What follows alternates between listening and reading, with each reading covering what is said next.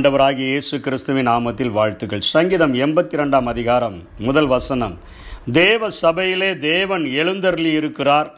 தேவர்களின் நடுவிலே அவர் நியாயம் விசாரிக்கிறார் என்று எழுதப்பட்டிருக்கிறது. தேவ சபையிலே எழுந்தருளி இருக்கிற தேவனானவர் நியாயாதிபதியாக எழுந்திருக்கிறார். அவர்கள் அவர் தேவர்களின் நடுவிலே நியாயம் விசாரிக்கிறார் என்று இங்கே ஆசாப்பு குறிப்பிடுகிறதை பார்க்கிறோம். தேவர்கள் என்று இங்கே யாரை குறிப்பிட்டிருக்கிறது என்று சொன்னால் யோவான் எழுதின சுவிசேஷம் பத்தாம் அதிகாரம் முப்பத்தி நாலாம் வசனத்தில் இயேசுவை குறிப்பிடுகிறார். இயேசு அவர்களுக்கு பிரதித்திரமாக தேவர்களாய் இருக்கிறீர்கள் என்று நான் சொன்னேன் என்பதாய் உங்கள் வேதத்தில் எழுதியிருக்கவில்லையா? தேவ வசனத்தை பெற்றுக்கொண்டவர்களை தேவர்கள் என்று அவர்கள் அவர் சொல்லியிருக்க வேத வாக்கியமும் தவறாததாக இருக்க பிதாவினால் பரிசுத்தமாக்கப்பட்டும் உலகத்தில் அனுப்பப்பட்டும் இருக்கிற நான் என்னை தேவனுடைய குமாரன் என்று சொன்னதினாலே தேவதூஷணம் சொன்னா என்று நீங்கள் சொல்லலாமா என்று இயேசு கேட்கிறார். இங்கே வேத வசனத்தை பெற்றுக்கொண்டவர்களை தேவர்கள் என்று அவருடைய பார்வையிலே அல்லது வேதத்தினுடைய பார்வையிலே வேத வசனத்தை பெற்றுக்கொண்டு அதன்படி வாழ அழைக்கப்பட்டவர்களை தேவர்கள் என்று வேதம் குறிப்பிடுகிறதை பார்க்கிறோம். வேதத்தை சுமக்கிறவர்களை வேதக்காரர்கள் என்று குறிப்பிடுவது போல வேத வசனத்தை பெற்றுக்கொண்டு தேவ வசனத்தின்படி வாழ்கிறதற்கு தங்களை அழு அர்ப்பணித்தவர்களை ஒரு நியாயாதிபதியாகவும் ஒரு தேவர்கள் என்றும் இங்கே வேதம் அழைக்கிறதை பார்க்கிறோம். தேவன் மகா பெரிய நியாயாதிபதியாக சபையில் எழுந்தருளுகிறார். அவர் குட்டி நியாயாதிபதிகளை அல்லது நீதிபதிகளை நியாயம் விசாரிக்கும்படியாய் எழுந்தருளியிருக்கிறார் என்பது போல இந்த வசனம் தொடங்கப்பட்டிருக்கிறதை பார்க்கிறோம். இன்றைக்கு ஆண்டவராகிய இயேசு ராஜாதி ராஜா என்று சொன்னால் நம்மை அவர் ராஜாக்களாய் அழைத்திருக்கிறார் என்று வேதம் சொல்லுகிறது. அவர் பிரதான ஆசாரியன் என்று சொன்னால் நம்மை ஆசாரியர்களாக ஆண்டவர் அழைத்தார் என்று பேதரு குறிப்பிடுகிறார். நம்மை ராஜாக்களும் நம்மை ஆசாரியர்களும் ஆக்கினார் என்று அவர் சொல்லுகிறதை நாம் பார்க்கிறோம்.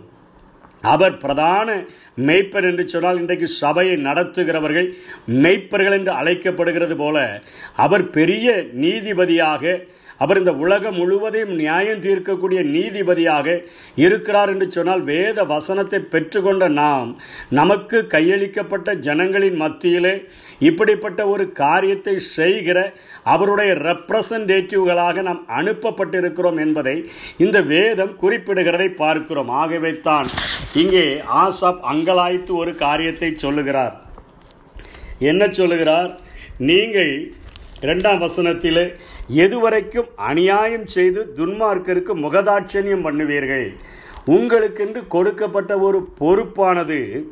மூன்றாம் வசனம் நான்காம் வசனத்திலே சொல்லப்படுகிறது ஏழைக்கும் திக்கற்ற பிள்ளைகளுக்கும் நியாயம் செய்து சிறுமைப்பட்டவனுக்கும் திக்கற்றவனுக்கும் நீதி செய்யும்படியாய் பலவீனனையும் எளியவனையும் விடுவித்து துன்மார்க்கரின் கைகளுக்கு அவர்களை நீங்களாக்கும்படியான ஒரு மிகப்பெரிய பொறுப்பை ஆண்டவர் கொடுத்திருந்த போதிலும் கூட நீங்கள் எதுவரைக்கும் நீங்கள் முகதாட்சணியம் பண்ணி நீங்கள் தீமை செய்வீர்கள் நீங்கள் நீதி கேடு செய்வீர்கள் என்பதை இங்கே ஆசாப் குறிப்பிடுகிறதை பார்க்கிறோம்.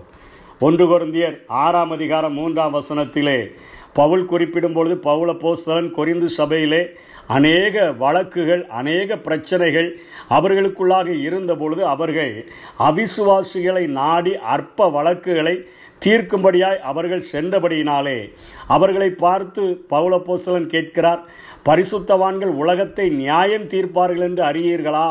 உலகம் உங்களால் நியாயம் தீர்க்கப்படுவதாய் இருக்க அற்ப வழக்குகளை தீர்க்க நீங்கள் அபாத்திரரா? தேவதூதர்களையும் நியாயம் தீர்ப்போம் என்று அறியீர்களா?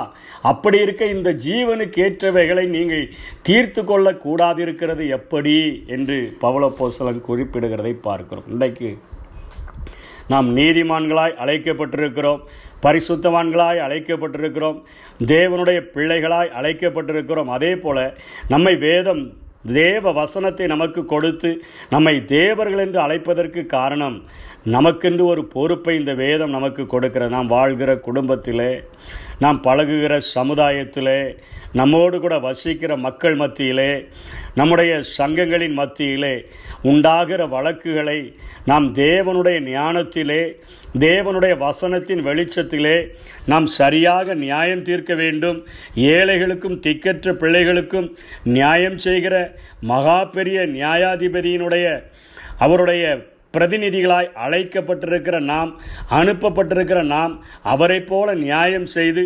சிறுமைப்பட்டவனுக்கும் திக்கற்றவனுக்கும் நீதி செய்கிற ஒரு வாழ்க்கை வாழ வேண்டும். பகலிய பலவீனனையும் எளியவனையும் விடுவித்து துன்மார்க்கரின் கைகளுக்கு அவர்களை தப்புவிக்க வேண்டும். இன்றைக்கு உலகமெல்லாம் பணமயமாய் மாற்றப்பட்டிருக்கிறது. நீதி கிடைப்பதில்லை நியாயம் கிடைப்பதில்லை. பணத்தை கொடுத்து நீதியை விலைக்கு வாங்கி விடுகிறார்கள். பணத்தை கொடு பணம் இருக்கிறவர்கள் எந்த ஒரு காரியத்தையும் செய்து விடுகிறார்கள். பணம் பாதாளம் வரைக்கும் பாயும் என்று சொல்லியெல்லாம் அவர்கள் காரியத்தை செய்கிறார்கள். ஆனால் இங்கே தேவனோ சபையிலே எழுந்தருளுகிறார். தன்னுடைய பிரதிநிதிகளாய் அழி அனு அனுப்பப்பட்டவர்கள் தங்களுடைய நியாயமான தீர்ப்பிலே சரியானதை செய்ய வேண்டும். முகதாட்சணியம் இன்றி அவர்கள் வாழ வேண்டும். அவர்கள் வாழ்கிற குடும்பத்திலே அவர்கள் வாழ்கிற சபையிலே அவர்கள் வாழ்கிற சங்கத்திலே சரியான நியாய தீர்ப்பு செய்து பலவீனனையும் அவர்கள் எளியவனையும் விடுவிக்க வேண்டும். அவர்கள் ஏழைக்கும் திக்கற்ற பிள்ளைகளுக்கும் நியாயம் செய்ய வேண்டும்.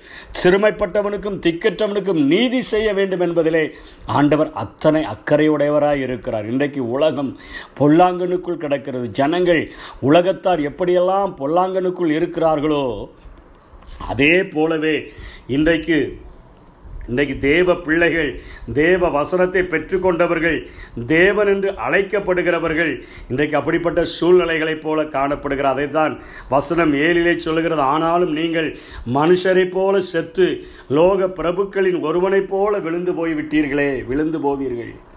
நீங்கள் மனுஷரைப் போல உலகம் வாழ்கிற விதமாக எனக்கு பிரதிநிதிகளாய் அளி அனுப்பப்பட்ட நீங்கள் என்னுடைய நீதி நியாயத்தை இந்த உலகத்திலே செய்யும்படியாய் அனுப்பப்பட்ட நீங்களும் இந்த உலகத்தாரைப் போல வேஷம் தரித்து மனுஷரைப் போல செத்து லோகத்தின் பிரபுக்களைப் போல ஒருவனைப் போல நீங்கள் விழுந்து போகிறீர்களே என்று அங்கலாய்க்கிற ஒரு அங்கலாய்ப்பை நாம் இங்கே பார்க்கிறோம். கடைசி வசனத்திலே தேவன் இறுதியில் சொல்லுகிறார் அவர் இறுதியில் நியாய தீர்ப்பு செய்யப்போவதை குறித்த தீர்க்க தரிசனம் ஒரு நாள் கர்த்தருக்கு முன்பாக நின்று நம்முடைய வாழ்க்கையை குறித்து அவருக்கு நாம் கணக்கு கொடுக்க வேண்டும் என்று வேதம் நமக்கு சொல்கிற இந்த பூமியில் உள்ள எல்லா ஜனங்களும் அவருக்கு சுதந்திரமாக இருக்கிறார்கள்.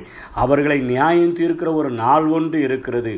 எல்லா மனுஷரும் ஒரு தரம் மறிப்பதும் பின்பு நியாய தீர்ப்பு அடைவதும் மனுஷனுக்கென்று நியமிக்கப்பட்டிருக்கிற இன்றைக்கு ஒருவேளை உலகத்தில் பணத்திற்கு அடிமையானவர்களிடத்தில் பணத்தை கொடுத்து நீதியை நியாயத்தை கெடுத்து இன்னைக்கு அநீதியை நாம் செய்து கொண்டு இருக்கலாம் ஆனால் இன்றைக்கு ஆண்டவருடைய பிள்ளைகள் என்று அழைக்கப்படுகிற நாம் தேவனுடைய வசனத்தை பெற்றிருக்கிற நாம் தேவர்கள் என்று சொல்லி வேதம் நமக்கு கற்றுக் கொடுக்கிறதே அப்படிப்பட்ட ஒரு பரிசுத்தமான வாழ்க்கைக்கு அழைக்கப்பட்ட நாம் நம்முடைய குடும்பங்களில் நம்முடைய சபைகளிலே நம்முடைய சங்கங்களிலே தேவனை பிரதிபலிக்கிறவர்களாக வாழ வேண்டும் என்று சொல்லி வேதம் நமக்கு கற்றுக் கொடுக்கக்கூடியதாக இருக்கிறது. இல்லை என்று சொன்னால் மனிதன் ஒரு தரம் மறிப்பதும் பின்பு நியாய தீர்ப்பு அடைவதும் எல்லா மனுஷருக்கென்று நியமிக்கப்பட்டிருக்கிறபடினாலே அவருடைய சன்னிதானத்தில் நிற்கும் பொழுது நீதியுள்ள நியாயாதிபதியாக அவர் எழுந்தருளி இருக்கும் பொழுது நாம் நன்மை செய்கிறவர்களாக நற்கிரியை செய்கிறவர்களாக நம்முடைய வெளிச்சம் அவர்களுக்கு முன்பாக பிரகாசிக்கக்கூடியவர்களாக வாழ்ந்தோம் என்று சொன்னால் அந்த நித்திய நித்திய காலமான பரலோக வாழ்க்கையை அனுபவிக்கிற பாக்கியத்தை பெறுவோம். நாம் இங்கே அநீதி செய்து இந்த உலகத்தோடு ஒத்த வேஷம் தரித்து லோக பிரபுக்களைப் போல நாம் வாழ்ந்தோம் என்று சொன்னால் அழுகையும் பற்கடிப்புமான இடத்திலே நாம் பங்கடைந்து விடுவோம். நம்முடைய இருதயத்தில் எப்பொழுது நமக்குள்ளாக எழுந்து கொண்டே இருக்க வேண்டிய ஒரு குரல். நான் தேவர்கள் நாங்கள் தேவர்கள் நாங்கள் தேவ வசனத்தை பெற்றுக்கொண்டவர்கள் தேவ வசனத்தின்படி வாழ அழைக்கப்பட்டவர்கள் தேவ வசனத்தின்படி நீதி நியாயம் செய்து நியாயமான தீர்ப்பு செய்யும்படியாக அழைக்கப்பட்டவர்கள் நாங்கள் ஒரு நாளிலே தேவனுக்கு முன்பாக நிற்க வேண்டுமே. அப்பொழுது கரையற்றவர்களும் பிழையற்றவர்களும் குற்றமற்றவர்களுமாய் நிற்பதற்கு இந்த உலகத்தில் என் தேவனுடைய நீதி நியாயங்களை பிரதிபலிக்கிறவனாய் வாழ வேண்டும் என்கிற எண்ணத்தோடு கூட வாழ்ந்தோம் என்று சொன்னால் நித்திய நித்திய காலமாய் அவரோடு வாழ் வாழ்கிற ஒரு ஆசீர்வாதமான வாழ்க்கையை அந்த பரலோக ராஜ்ய வாழ்க்கையை பெற்றுக்கொள்வோம் அப்படிப்பட்ட கிருபைகளை தேவன் நமக்கு தந்தருள்வாராக. ஆமே ராஜா